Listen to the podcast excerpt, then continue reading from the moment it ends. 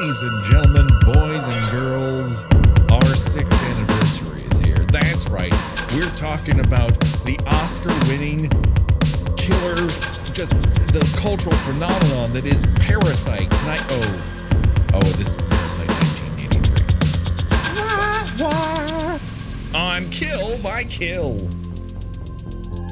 Well, greetings and salutations, Internet. It's your old pal, Patrick Hamilton, coming to you once again from the desert wasteland of Southern California.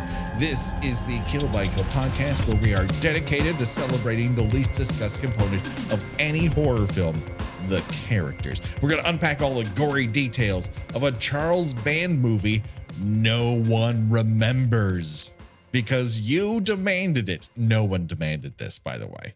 Uh, we're going to talk about Parasite nineteen eighty-three. It's a three D movie that is not known for anything at all, but you know what? We watched it. We took notes. So God damn it, we're going to talk about it. And of course, there's only one person I trust that if I need to make a, a parasite pop out of my tum-tum, she'll turn on the speakers really loud because someone said sound is what kills it. The one, the only, Gina Radcliffe. How are you doing today, Gina? Uh, I'm good, but I, I want you to tell people the truth, Patrick. About uh, what? This was supposed to be scheduled for, for Animal Attacks Month.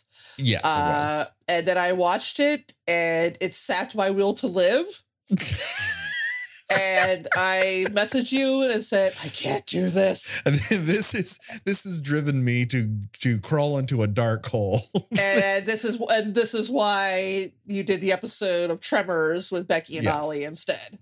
Right. It was a it was a last minute uh, uh, shuffle that we went through. But, I, you know, I had fun showing uh, Tremors to my kiddo, and I always enjoy having Becky on, but of course I missed you. And then we were supposed to do Predator, and the shuffle on this has just is collapsed. Uh, I'm, we, I'm we, we hear, we hear you. We hear your pleas to do Predator. we we want to cover Parasite. Or I'm sorry. We don't want to cover Parasite. We are going to cover Parasite. We want to cover Predator as much as you want to hear about it, but Uh, we have a, a very nice guest that is supposed to be on the show, but you know, but I'm not going to say who it is because I already promised Predator, and look how that turned out. This started with a P as well. So, what better way to celebrate nearly three hundred episodes, hundreds of movies, uh, six years, more than half a decade? We have been doing this show. The only way to really celebrate a moment like that is to talk about the Charles Band three D movie, Parasite. Of course. Which I think we covered one, briefly in our three D episode previous to us covering uh, Friday the thirteenth three D. Everything, we were- every, everything we can say about it is, you know, could be encapsulated in the fact that we talked about Treasure of the Four Crowns longer than we talked about Parasite. And yet I thought, you know what? I have this lovely three D version of the movie, and I watched it and took notes in three D. So wow. I dedicated myself to this very unattractive looking motion picture. And God I, damn it, I'm going to yeah, talk about it. I recall going to see this in the theater when I was about nine or ten. Ooh. Um, because like my mom went through a phase where she really liked horror movies, so we saw most of the uh, the first three D revival, sure. which we talked yeah. about in that episode nine hundred mm-hmm. years ago. Um, back when we were children. Yes, the the, the salad years, and I all I remember is the exploding face lady, and and thinking, wow, that's really gross. And I watch it now, and in middle age, I'm like, wow, that's really badly done. It is not good. I mean, if you want to see, if you want to see, you know, as you, I believe you described them, a burnt oven mitt. Yes, uh, with teeth. With bursting out of a rubber mask. Yeah. You know, enjoy. It is spectacular in three D. And when I say spectacular, I mean, it looks like it was made for ten cents. Like the, the mask was like the same mask that Chuck Connors wore in Tourist Trap. Yeah, very much so. It does not look human at all. And I know that they're all their juices are supposed to be sucked out of them by the parasite, but this is it's it's ungood. All the effects in this are are bargain basement. And I think when you're talking about movies of this era, we often invoke the charm rule. This was charming. I was charmed by this. And I think this mo- motion picture, for the most part, is almost devoid of all charm. Oh, one hundred percent. It, it's, yeah, it's just an ugly film. You did, you said there was nothing notable to say about it. I, yeah, you know, I would say that that's not entirely true. It does somehow implausibly mark the feature film debut of one Demi Moore. Yes. Uh, she's terrible. No, she is. This is not her finest moment. And I'm glad she had other opportunities to display the talents that she had. But this is a, a, a terrible mistake on her part. Oh, and on, well, let's just fucking get into it because let's I mean, just, let's just rip that Band-Aid right off. Right. This opens in like a red mist void where you, you spend three minutes staring at a guy panicking on a table in slow motion. Like the first rule of creating killer parasites in a lab, don't surprise somebody when they're putting tadpoles to bed. Always a good rule of thumb. He's just, he's, he's moving, he's moving parasites from one thing to the other. And the other guy is just like, hey, how you doing? And just slaps him and parasites all over him. He's like, why? Now, uh, this actor who is the, uh, I guess, uh, the hero? Yeah, I um, mean, that's in Big Dick Fingers that uh, Paul Dean is a hero, but yes. You you may be excited momentarily by thinking, hey, is that the actor that played Winslow Leach in Phantom of the Paradise? No, is, that's a it, good actor. It, it is not that actor. It is a totally different guy.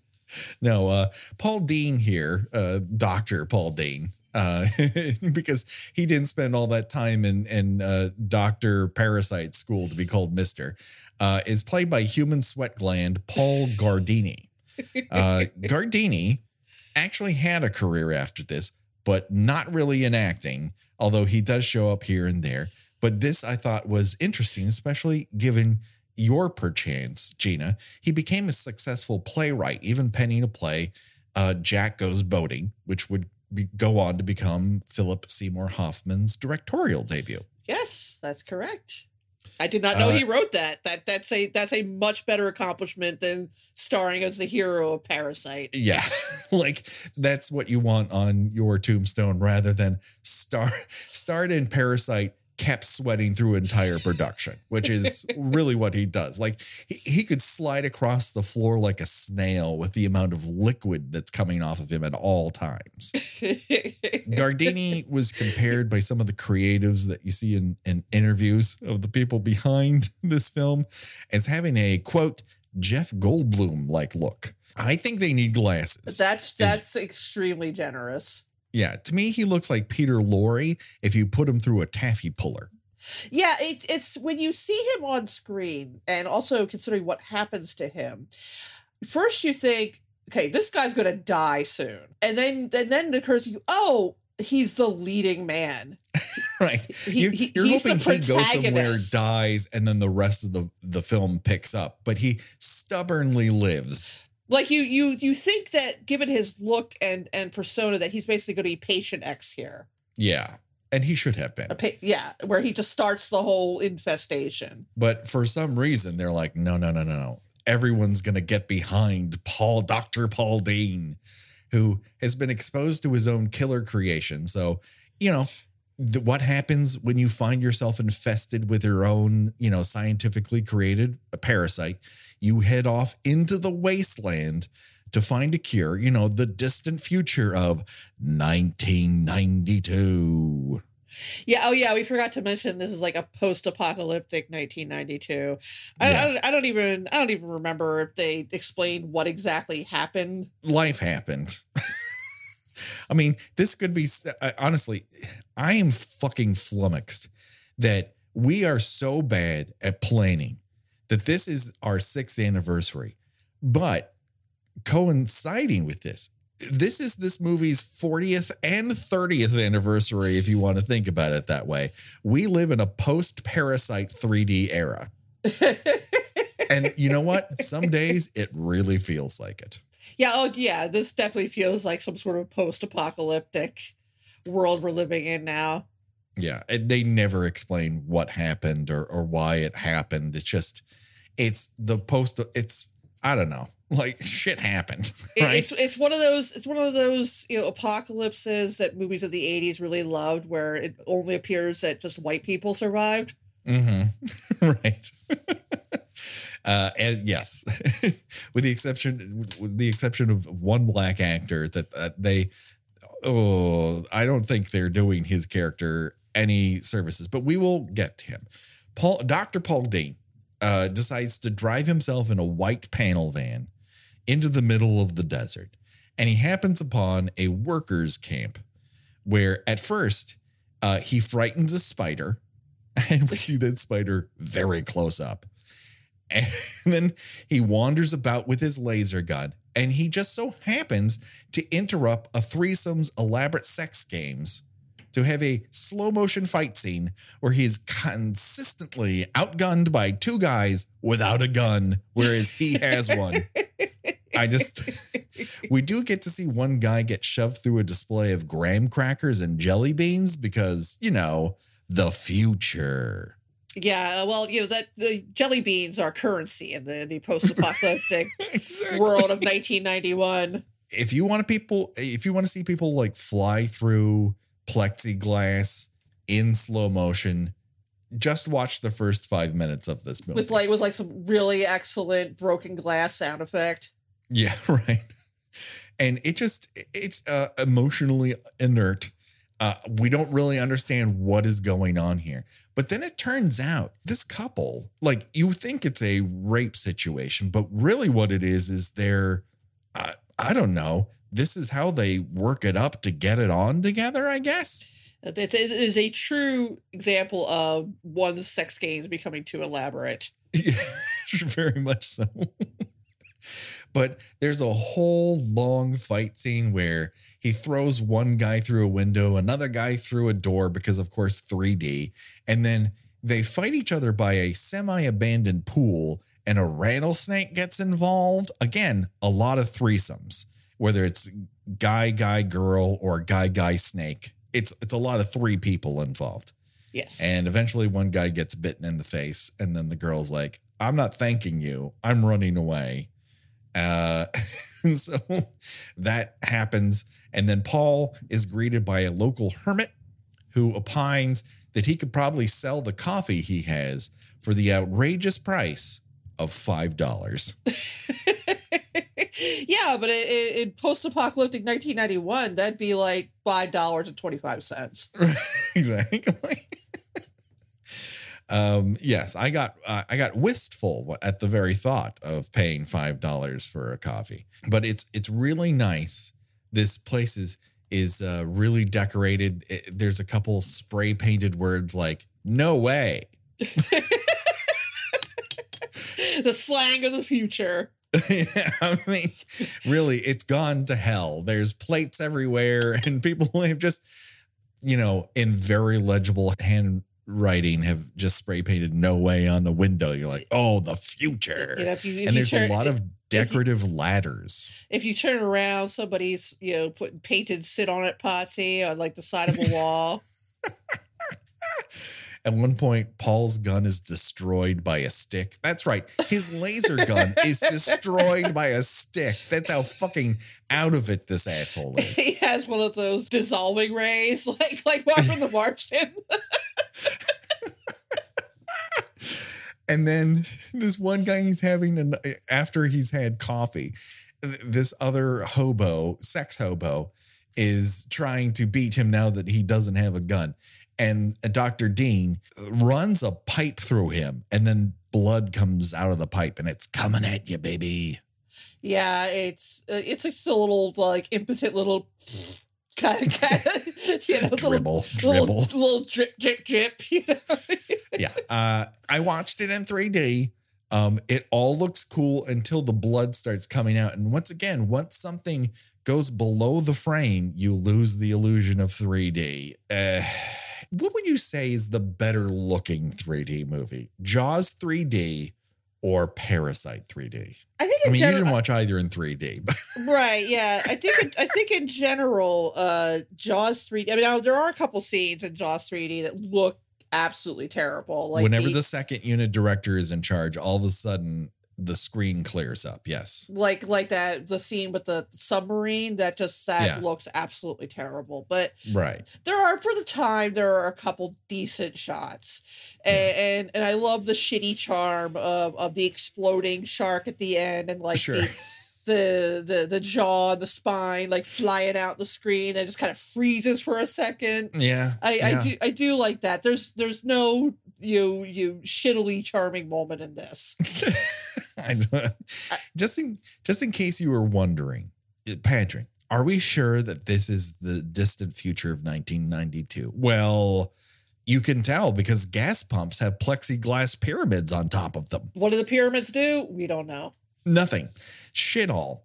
There's no point to plexiglass pyramids being on top of these gas pumps, and so it just. It's a scene that happens, and I don't know what we learn out of it other than the fact that Doctor Dean has silver on him, I guess, which is the currency of the time. It's not jelly beans. He tries to pay with a fucking credit card. It's like he's been living in this laboratory for like nine years. Right. And, and completely missed that there was an apocalypse at some point. It's like, uh, I, I mean, are you sure you don't expect American Express, dirty hobo who runs this gas station? Have you have you seen my Blockbuster card? I mean, do you accept Planet Fitness membership? Is is Dallas still on? Did we ever find out who shot J R? I would love to figure that out. If you could give me a quick rundown, if you could be my personal Wikipedia, I would love that. And I, I'm sure the audience who is demanding, you know, as soon as they saw Parasite nineteen eighty-two, they're like, oh my God, is the three D fantastic? Well, in the next scene, we are treated to a foreground shot of glass grapes. I mean, does it get any more futuristic than that? I, I, I don't think so. I, it, uh, it, it makes the yo-yo scene from Friday the thirteenth three D look like something out of Avatar. Looking forward to my, uh, quote, trade a broken calculator watch for a cold can of soup phase of my life. I mean, I'm already saving up jelly beans. the the only future proof of currency. If you're if you're mining Bitcoin, sorry everybody, you should have been in the jelly belly business. uh, but this this cold can of soup is served up by Collins, a character we will see a couple of times. Uh, and Collins's idea of dinner convo is, "Hey, look at my facial scars." I mean, you know. Yeah, everybody has everybody has that scar conversation. Sure. But it's like he just meets this person and all of a sudden we're having that Jaws conversation that happens two hours into that movie. And he's like, let's just cut to the good part. Everybody, look at the scars on my face while you eat. uh, we will soon learn that for whatever reason, he received these scars in New York and everyone's like, oh, New York. Yeah, Whoa. yeah, that's that's gone. That's that's wor- that's worse than the, the New York and Escape from New York. Well, everyone was told to leave the Bronx, and he didn't listen, I suppose. But wait a second, a breath of fresh air is about to enter the scene, right? If you if you weren't sold by the the sweaty grandeur that is Doctor Dean or Collins, wait till you meet Rickus. Rickus is in the middle of an apocalypse, but still complains about the music selection on a jukebox. Yeah, uh, Rickus watched uh, one of the Mad Max movies and said, how can I do that but cheap and shitty? Right. It's almost like he scanned it or walked into the Road Warrior halfway through and goes, I get it. I'm going back to, for popcorn, but really didn't pick up on any of the fine parts of what might be a gang leader from the apocalypse. I mean, as scary as it gets is when he eats a lemon like it's an apple. Well, yeah, which is something babies do when when when you uh, I, I don't know if you ever did this to Ollie, but it's always fun to give a baby a lemon slice and watch him make that sure. little face. You know, like. But I have, I, this is the first time I've seen someone take a whole fucking lemon and bite into it like it's an apple and just keep on chewing on that motherfucker and keep, quote unquote, acting. Mm. Sure, if you want to call it that. Sure. Um, and of course, th- does he have a gang? You're all asking. Of course, Rickus has a posse that includes professional T V second banana Tom Villard, uh, the lead singer of The Runaways, Cherie Currie, the New Cats lead singer, and at the time, husband of Demi Moore, Freddie Moore. Now, had you ever heard of what the fucking New Cats were? No. I was led to believe when I looked up New Cats and said, It's they were a new wave band that had a big hit. And I'm like, how can I I've never heard of this hit? So I looked it up and listened to it, which is not really available on streaming platforms. I had to go to YouTube to find their music video.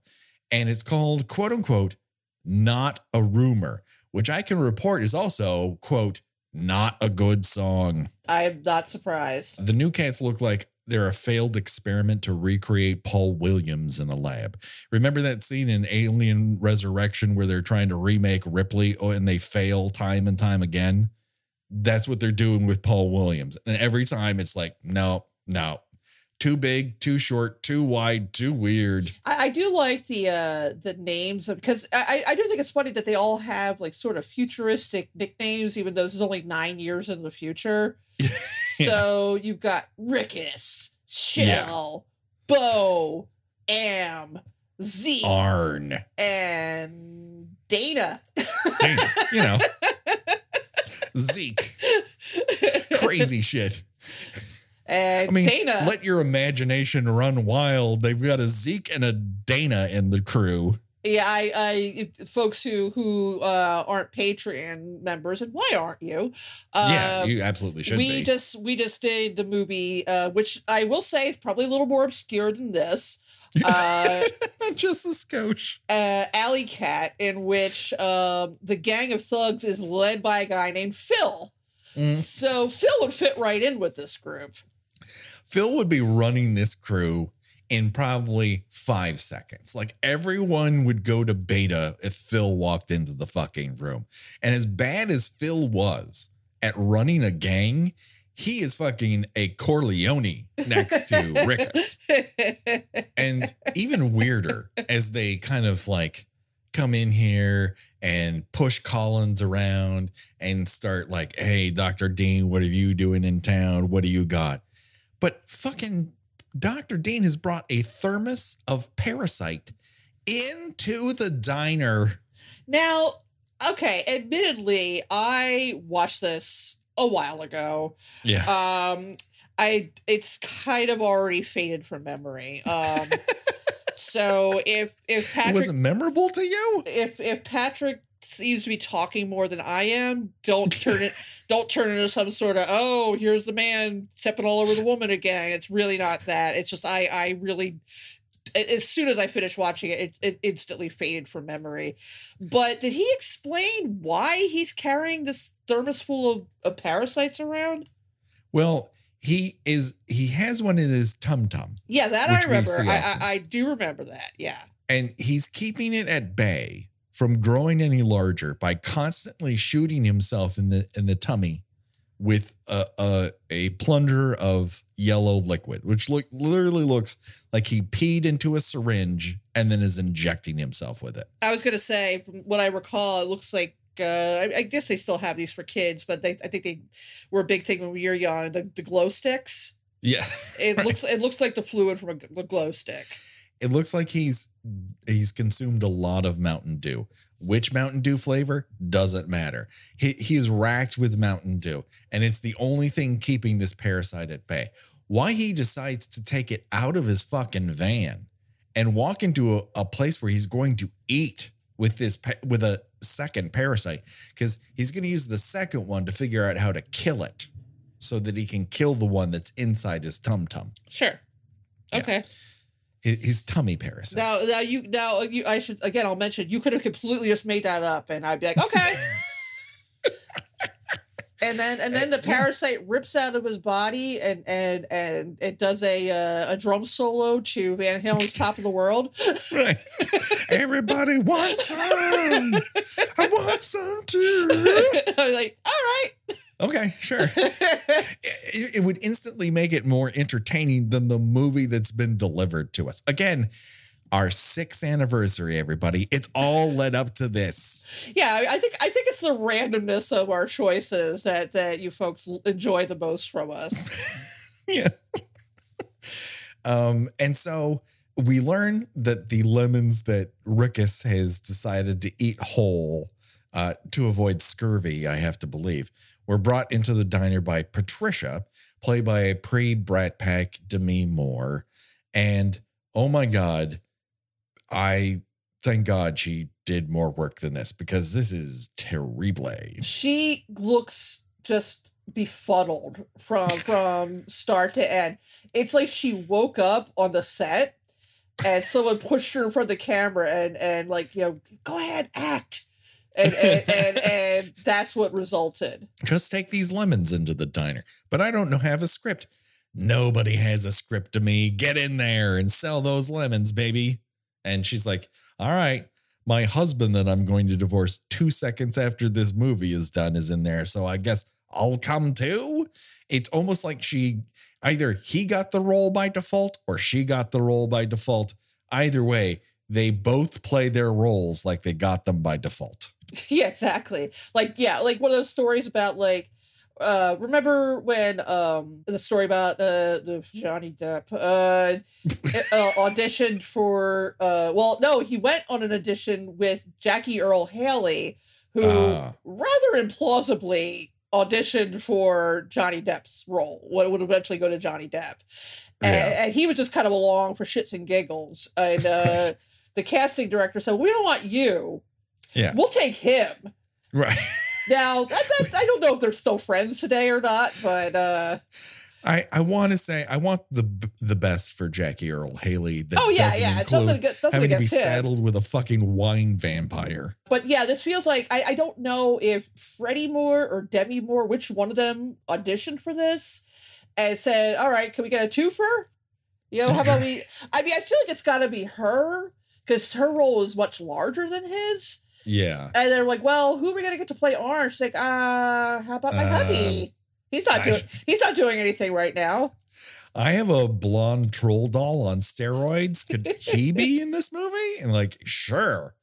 Get him in here immediately. And so uh Rickus's group of uh bespoke solar babies then go on to assault Doctor Paul, steal that thermos, and then take him and the parasite to an abandoned garage that is decorated with aluminum foil hanging from a rod and a Ford Pinto with the phrase, quote, "Ray Guns Rules" spray painted on the side. With the quote, uh, uh, "I like Ike" sprayed on it.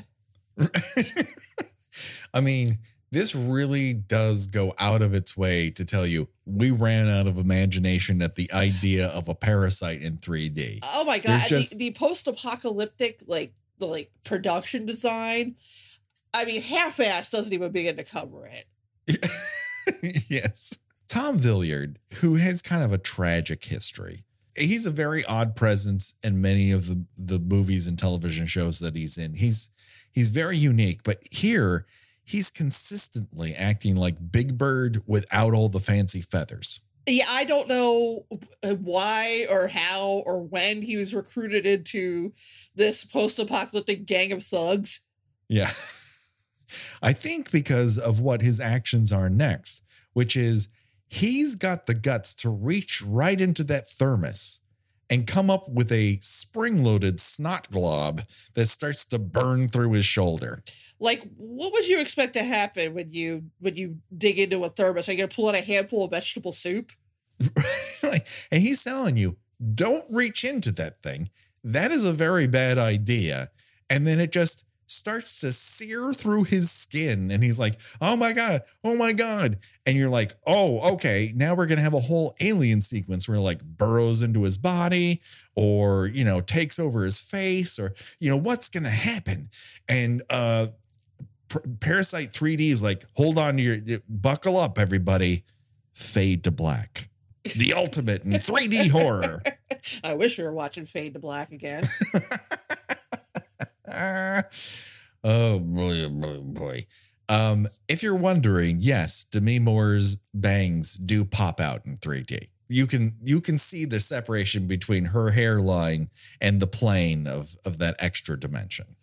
Yeah, we forgot to mention that that she is surviving uh, in a post-apocalyptic universe by growing lemon trees. Yes, and it, harvesting the lemons and selling them to a guy who has spare cans of cold beans, and somehow she's able to survive. I, I mean, I guess uh, you know, after after the nuclear holocaust, the only things left to to to eat and drink were beans and lemonade.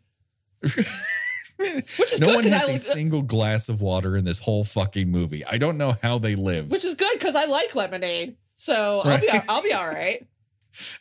So Tom Villard, I think I primarily knew him uh, from T V, and then as Clay Stork from One Crazy Summer. Yeah, there's uh, that. He's, he's uh he's the villain in Popcorn. Which, oh, which, really? Yeah, which we should we should cover that at some point. We should cover Popcorn. Yeah, was, I own Popcorn, and I've never made it past the first thirty minutes. I just due to fate, not because I don't want to, but it's a movie that I will start, or it comes on Shudder or something like that. And I'm like, okay, today's the day I watch Popcorn, and life is like, fuck no, you're never going to understand why there's reggae music in the middle of this, what is supposedly happening in the continental United States. Yeah, it's a good flick. It was, you know, uh, it was one of those movies, kind of like the Beastmaster, that was on cable a lot uh, in the yeah. early nineties, and then just immediately disappeared into obscurity. Yeah. Um, but uh, I... I'm trying to think of who put it out. I think might be Synapse put out a very nice Blu-ray of it. It looks like a million dollars, but you're absolutely right. We should we should cover that movie because it's it's a slasher, and it seems like it has some interesting characters in the middle of the Caribbean for no particular reason, and then it gets uh, acid trippy uh, all of a sudden, and um, it's like there's a cult leader, I guess. Tom Villard is the cult leader in it? Well, it's no, it's like not quite an anthology. It's it's oh, a, they're okay. doing like an an all night this this movie theater. Everything takes place, and they're doing like an all night uh, horror movie festival. Mm-hmm. And yeah. I think these are the I think what you're talking about is the different clips of the movies they show.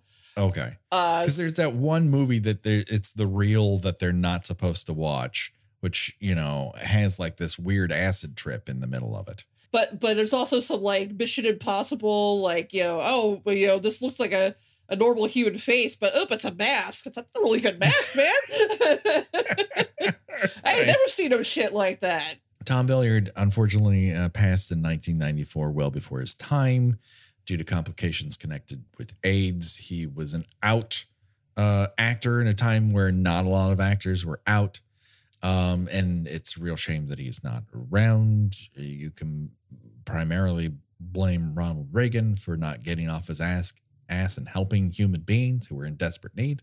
But there we go. Uh, but he was truly one of the twitchiest fucking actors to do it. And unfortunately, we lose him too soon in this movie because as soon as that parasite attaches to his arm, he's just like wrapped in a blanket. He, he gets hollowed out by the parasite. And then the parasite's like, I'm moving on, like he meant nothing. That parasite is a real fuckboy. Comes in, does his business, goes on, goes on. He says, what else, what other fresh meat can I la- latch myself onto? And wouldn't you know it, he's got a real rock and roller on, on the peg. Uh, Cherie Currie. Um, she gets lampreyed on the leg and immediately gets a ghoul makeup put on. She immediately whites out real fast. Yeah, it's not only just that that these uh, the parasites, you know, they get inside you. They'll they'll eventually burst out of your body. Yeah. yeah. Also, they're they're they're tiny little gross vampires too, where where you know all they have to do is bite you, and and yeah. you'll come down with whatever affliction they have. Again, none of this is explained. No, we don't know where the parasites came from. If, if they're a lab creation, it's just they they've been studying them. Yes, that is one of my big questions, right? Because they have these six octopus suckers on the bottom of them, and but they have a mouthful of teeth, but it uses its suckers to eat. So what evolutionary purpose do those set of choppers have? Eating, like to look good in school photos? They're eating lemons, obviously. they're, they're hungry for the tart goodness of a nice lemon. Yeah, they they, um, they sustain themselves on a diet of lemon and, lemons and jelly beans. um, have we mentioned a character by the name of Wolf the Merchant? No, because I barely fucking remember who this is. I, I again, I don't know who this character is. I don't know what he's doing. Uh, I just know that he's vaguely an antagonist. Yes. And he's very much into, you know, come finding Doctor Dane. And he also has a quick draw lightsaber. That's pretty cool. I, I appreciate that. Uh, while everybody else is in post-apocalyptic, let's say kind of a, like a half-assed Mad Max thing with like leather chaps and vests with no shirts on and, and yeah. you know, lots of punk spikes. Uh, uh, Wolf the, uh, what the hell they called? Wolf the Merchant is wearing Wolf that Merchant. like that like eighty-two Botany five hundred suit. Yeah. Yeah, the kind that the, around. The, I bet your dad had one when he went to work. Sure, yeah. yeah. Johnny Carson collection. You know? He looks very smart. He's got a three-piece suit on, and he cuts off Demi Moore's husband's ear with it, uh, with that lightsaber. So that that's pretty cool because uh, he's a real dork, Demi Moore's ex-husband. Um, I don't really understand the appeal there. Yeah, uh, he must have been. He must have had a wild personality that I've never seen. Yeah, Bruce Willis was a definite upgrade after that. Oh, yeah. Wolf the Merchant arrives in the car from the future, but it also can't decide how the car is supposed to sound because at certain points, it sounds like it's a Formula One racer. And at other points, it sounds like a Tesla backing up. It just can't figure out which one of those things it is. It's futuristic, Patrick. That's all you need to know. Truly. Um, and Wolf uh, is seeking Doctor Dean to get that parasite back because I guess they created it in the corporate lab and they want it back for fucking reasons. Because how do you, again, I don't know how this corporation makes money in a future where no one has any fucking money or food. Have we mentioned uh, the old lady yet who seems to have come out of a Tennessee Williams play? We have not. She's running a rooming house in this post-apocalyptic yes. era. A We're- rooming house that simply allows her to go in, check out other people's stuff, and then scurry away before they arrive again. Yeah, running running a boarding house in in, in an era where people are, you know, living in like a wooden box and tar paper for a house. Right. um, she was a, a big deal actress. Um, her name was Vivian Blaine. Um, she was in she was Miss Adelaide in Guys and Dolls. Now, I don't think she voiced Miss Adelaide. I think that was. I think that singing was done by somebody else, but she was like in State Fair. You know, she was in all sorts of movies from the forties and fifties on. And here they're sort of, you know, giving the impression that once upon a time she was a big, she's essentially acting as herself in the apocalypse. Right. Uh, she was, according to I M D B, a clothes horse involved in the apparel industry. And she appeared on many best dressed women in America lists from nineteen seventy-three to nineteen eighty-three. And then they saw Parasite and immediately stopped including her I was in those say, lists. They, they, they withdrew all her awards. They came to her house and collected all of them. Uh, she is a wild fucking character who does next to nothing other than, well, we're, we'll get to her death because I have a whole thing about it. So um, Wolf finds Patricia and slaps the fuck out of her trying to find Doctor Ding. And he punches her out in her own lemon grove. And then he gets jumped by Rickus, who just keeps popping up places, I guess, looking for Doctor Dean in the hopes that Doctor Dean could figure out this parasite they robbed of him. Like, how do you kill it? But it's like three straight minutes of people walking up to one another, getting punched out, and then flopping into their car or house. It's just like everyone punches somebody, they hit the ground, and then they walk away from each other, and someone else punches somebody. And you're like, what? How does this help?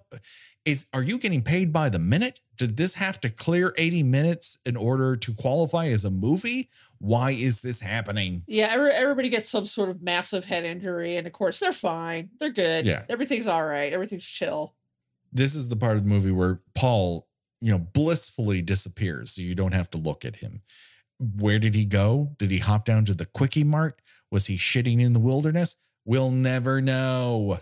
But uh, the the lady who runs the boarding house, um, uh, Miss Elizabeth Daly, as she is known, and she introduces herself. Uh, it really doesn't help this film's case that everyone in contact with the parasite begins to have this pancake blue and white makeup look on themselves. I guess they're like kind of leeches, too.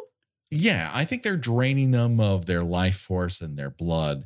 So they all begin to take on a remake of Baby Jane, whatever happened to Baby Jane style look. Yeah, which, uh, it's less like, you know, you're pale and withering away and more like a little kid, you know, went nuts with the makeup bag on mommy's face. Yes, but they bring Cherie Currie uh, to that hotel. She looks terrible. And the parasite just kind of like lulls off of her and then bites her leg just to wake her up. Uh, but then they're like, okay, you rest, you rest up. We're going to find a doctor. We're going to find somebody for you. And then it just kind of leaves her and begins to crawl up a wall uh, just beyond Missus Daly's, you know, purview. And then when she it climbs up to the ceiling, and you can kind of tell like, all right, we're reaching the sequence where they sold this movie to whatever foreign investor was willing to, to part with two hundred thousand dollars. It goes up to the ceiling and it starts um, dripping blue taki juice on the on her hand. It's like it's like gravy that you mixed in Starburst into. It's very odd. Uh, but of course, she looks up like, what the hell is that? And this fucker skyhooks off the ceiling, quite literally. It's like it's doing a back dive. Swan dives into her fucking face. Do we see it hit her? Do we know what happens? No. Fade to black. I just like she rolls over on the ground. And if this look isn't like a homage to the drop of water lady from Black Sabbath, it's a fucking miracle, because she just looks like A, a doll of a person. And then the parasite bursts through her face. Why? Why not? I, I do think it's, oh, you thought Alien was, was, was scary. Try this on for size. Yeah. Th- this, this alien is, is not some kind of puss who just comes through your chest. This alien comes right through your face once. And that's all you get, 'cause that's all we can afford. And then like the movie very quickly just decides that Doctor Dean needs a solution. He finally shows back up in the movie and is like, Patricia, I'm sorry I got you punched in the face several times, but I, I have an idea. Sound will kill the parasite. How they didn't figure this out in the laboratory, I am, no. again, not explained. Why did he have to drive into the desert to have this fucking epiphany? Did, does he experiment? Is this a, is this something he's repeated? Like, I know some kind of vibration will kill it, or uh, drugs won't do it, but there's got to be an outside stimuli it can't handle. None of this. He just walks into a scene.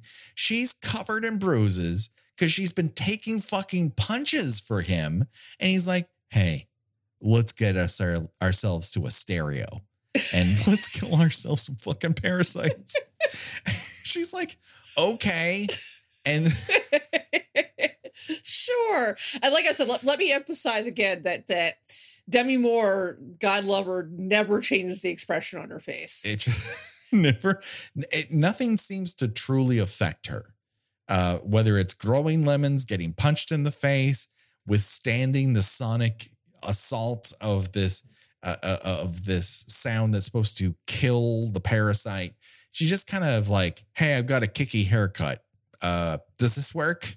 And I don't fucking blame her, because she was probably paid five dollars in lunch, and lunch was not good. Lunch was the uh, Fire Festival bologna and cheese sandwich. Have I mentioned that Paul has an extended fight with Wolf the, the Merchant that barely contains any violence? They're basically playing hide and seek in a house, and you're like, what the fuck is going on? Yeah, they this is they're very proud of their fight scenes in this. This this this movie is about fifty-five percent fight scenes.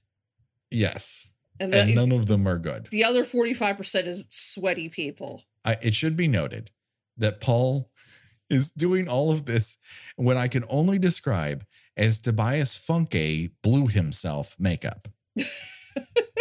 I mean, it is dire, the, the look that he has throughout this. And it just, he's our fucking hero. And he looks terrible. And then they put makeup on him. Like, he shows up, they look at a, a, a dead body with its face blown open. And he has this extension, extended like, oh, don't, we're, we're fighting the parasite and we're finding, fighting Wolf. But none of it is thrilling. None of it is interesting. You see a lot of blood slime trails from the parasite, and it's just not fucking exciting at all. I, I really wish it was as exciting as the glass grapes we're forced to look at over and over again. Yeah. I mean, unless you're doing that whole river, um, uh, bachelor party when they have the three D movie. You sure? And, and, And you got the couple up front, and the and the and the the guy's like, "Wow, this three D is great," and yeah. The woman's like, "I've seen better," and like a fist comes out of the screen, like actually punches her in the nose. I, yeah. I, I think that like if Parasite had, you know, at some point with all the fight scenes, that they had somebody throwing a fist at the camera and doing yeah. that in three D, it, it you know, I, it'd probably be just as crappy as the rest of the the three D in this, but at least it's okay. That's the that's the payoff for so many fight scenes. Yeah, it doesn't really have the epic send-off of something like an Alien when you defeat a parasite by wrapping him in a blanket. It's just like it doesn't it doesn't really come across as something super cool. Also, Rickus gets killed in a basement. He just like gets lasered in the tum-tum and he falls asleep, and you're like, why did this? And they keep trying to give Rickus a backstory, like he was this genetic slave in a in Los Angeles, and they w- almost worked him to death, and then he escaped, and he has this weird reverence for Wolf, and it, I, I don't know, man, it doesn't really do much. Yeah, I think uh, um, that Rickus, you know, when they wrote the script, he was always supposed to be like a secondary antagonist.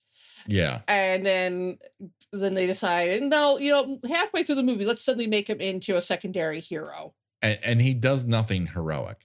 Meanwhile, you know, Doctor Dean's superpowers throwing people through shit. So once Wolf the Merchant gets a parasite to the face while they're wrestling on the ground, the rattlesnake in the previous fight was somehow a uh, precursor to this, but Wolf like gets thrown through a railing, hits shit wood and then the ground, and then rolls onto a conveniently placed gas tank. And then Demi Moore is like, time to fucking blow this shit up. It's the last gas we have. And she blows that motherfucker sky high.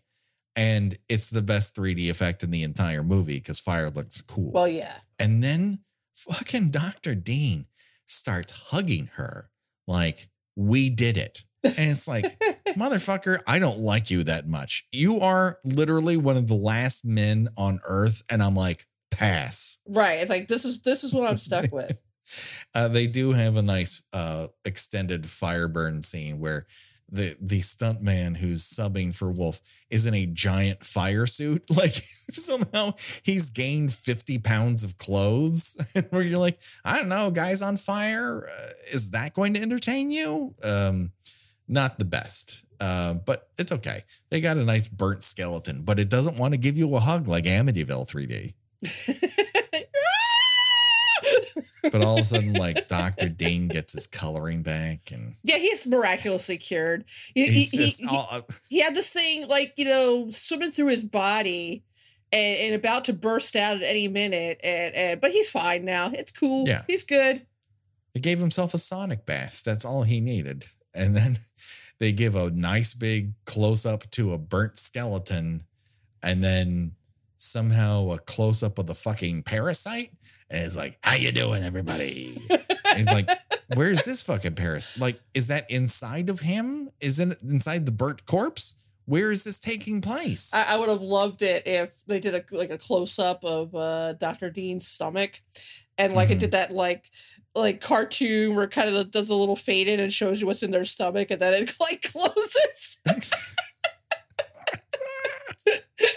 I mean, th- it really should like put on a top hat and start going, hello, my baby. Hello. Oh my, my God, it would have made it so much more. I, there's so many things they could have done that would have made this a so much better movie. Yes. Uh, why this has not been covered by Mystery Science Theater three thousand, I do not know. It's the only thing that would make it vaguely entertaining. If you're asking me, should I watch Parasite? No. The answer is no. I, I think the biggest problem, besides it, it's you know rock bottom production values, is it takes itself very seriously. Yes, I, I think that the people behind it, and it, and it's it's a Charles Band movie, right? Which you know, far be it from Charles Band to take himself seriously, but I, I really do think that they were trying. They thought they were making a, like a Mad Max style movie. They thought they had really latched on to something. It's uh. It's bad. Uh, Variety, in their review, called the film a, quote, lethargic mess between its terror scenes, making it a test of patience for all but the most fanatical horror cheapies. And I think that's uh, be nice. Yeah, I mean, I love a good horror cheapie.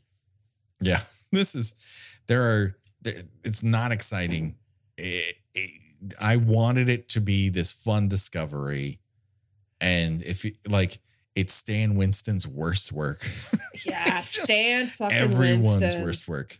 Yeah, I mean, if you love, you know, scene after scene after scene of men badly throwing punches at each other w- with, you know, poorly timed, your psh, psh, mm-hmm. psh noises. Yeah. This is the movie for you. That this is you're gonna love this. It's a feast. Yeah, if you're if you're if you're if you're a Demi Moore completist, this is uh, it's going to be a trial by fire. If you if you made a deal uh, where you get a million dollars if you watch every Demi Moore movie, you're going to be fine right up until the point you see Parasite. It's gonna it's gonna be the one movie that's really going to try your patience. Uh, she referred to it on a talk show a couple years ago as the worst movie I've ever been in. I'm shocked. I'm shocked she was you know comfortable even talking about it. It's just what what would you talk about?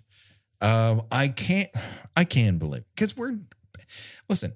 I think this is a fun show. I really enjoy talking to you about horror movies. We have a great time. Occasionally, we find one of these grossos that's a really great time. Like Alley Cat is a fucking fun movie to watch. As rapey as it can be, it is a fun movie to watch her karate random assholes. And stomp on their crotches.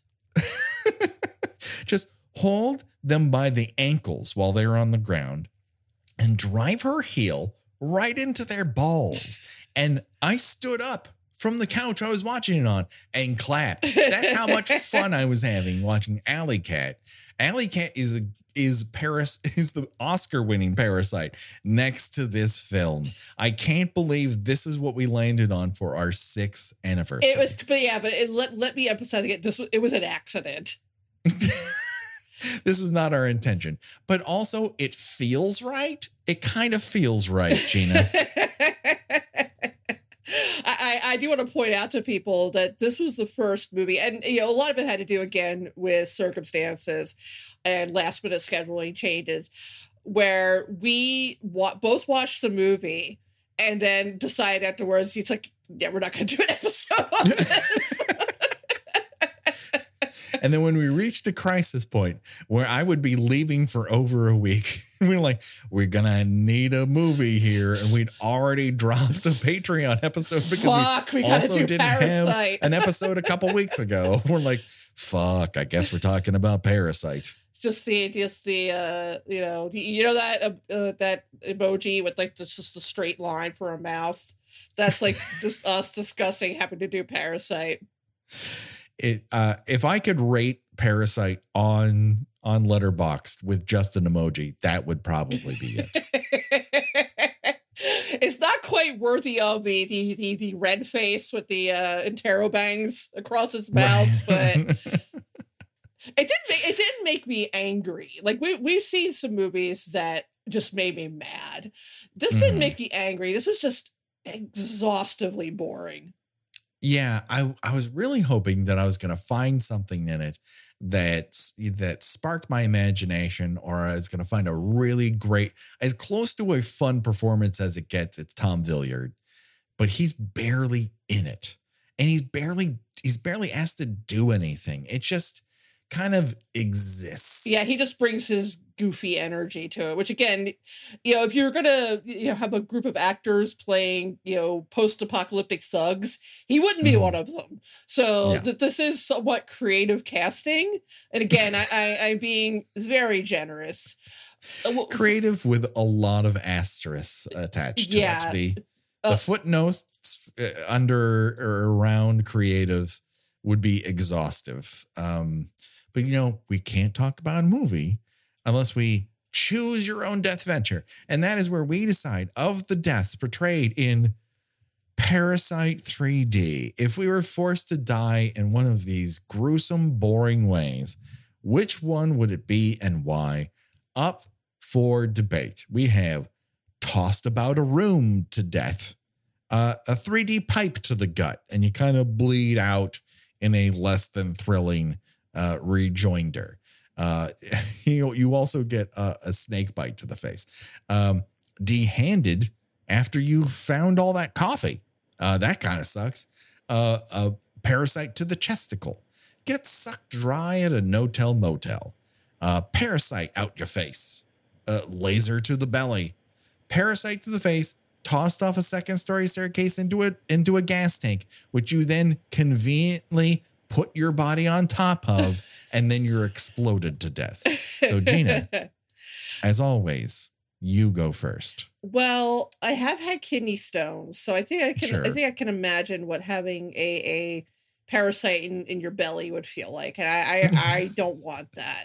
So sure. uh, I think I'm going to take the pretty simple uh, laser to the gut. Yeah, I, you know, I don't like heights, but I do like explosions. And as much as I don't like the parasite to the face or getting tossed off a second story, uh, loosely boarded staircase, uh, the explosion and the fire death are pretty fucking awesome. So as much as I don't like any of those elements, I kind of, for in terms of like, what are you going to put on my post-apocalyptic nineteen ninety-two gravestone with a pyramid on top of it? I'm going with that one because gravestones need pyramids. Of uh, course. I, yeah, I, ge- I guess they're solar powered. Possibly.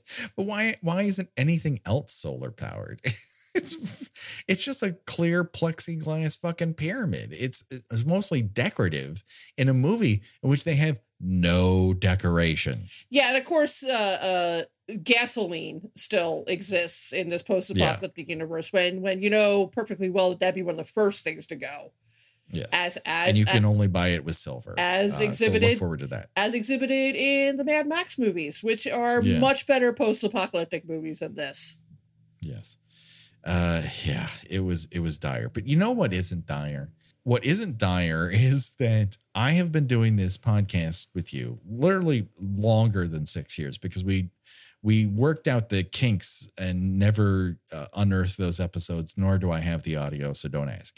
But we tried to figure out how could we talk about horror characters and what was the best way to do it.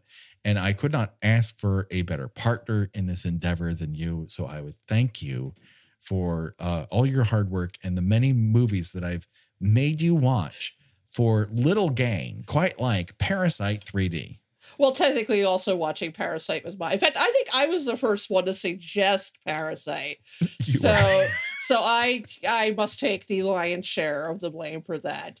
No, but this it's is. It's a lot more fun to discuss than watch. Yes. So let's put it that way. Um, no, I, this has been a, a wonderful ride. I look forward to hopefully another six years of this. Uh, if we're not all dead by then. Um, But uh, no, this is this has been a, a a delight and one of the highlights of my life in the past six years.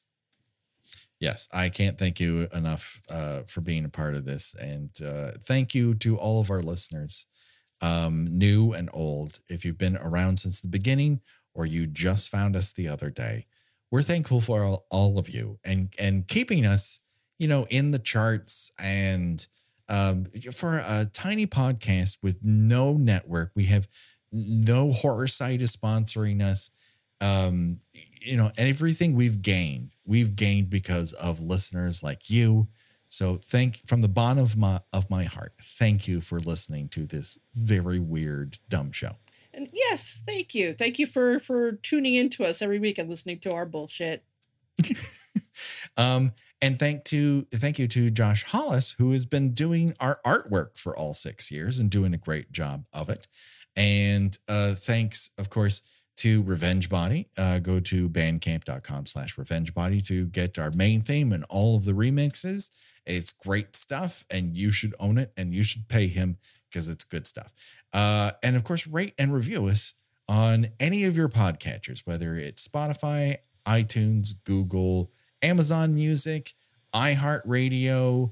Um, I found a review the other day from, I can't even remember which site, which, which referred to us as doing some kind of, quote, millennial bit. So that's a nice, someone thought we were young. So I'm going to take it as a compliment. Yeah, considering the birthday I'm hitting next next month, I am I pleased.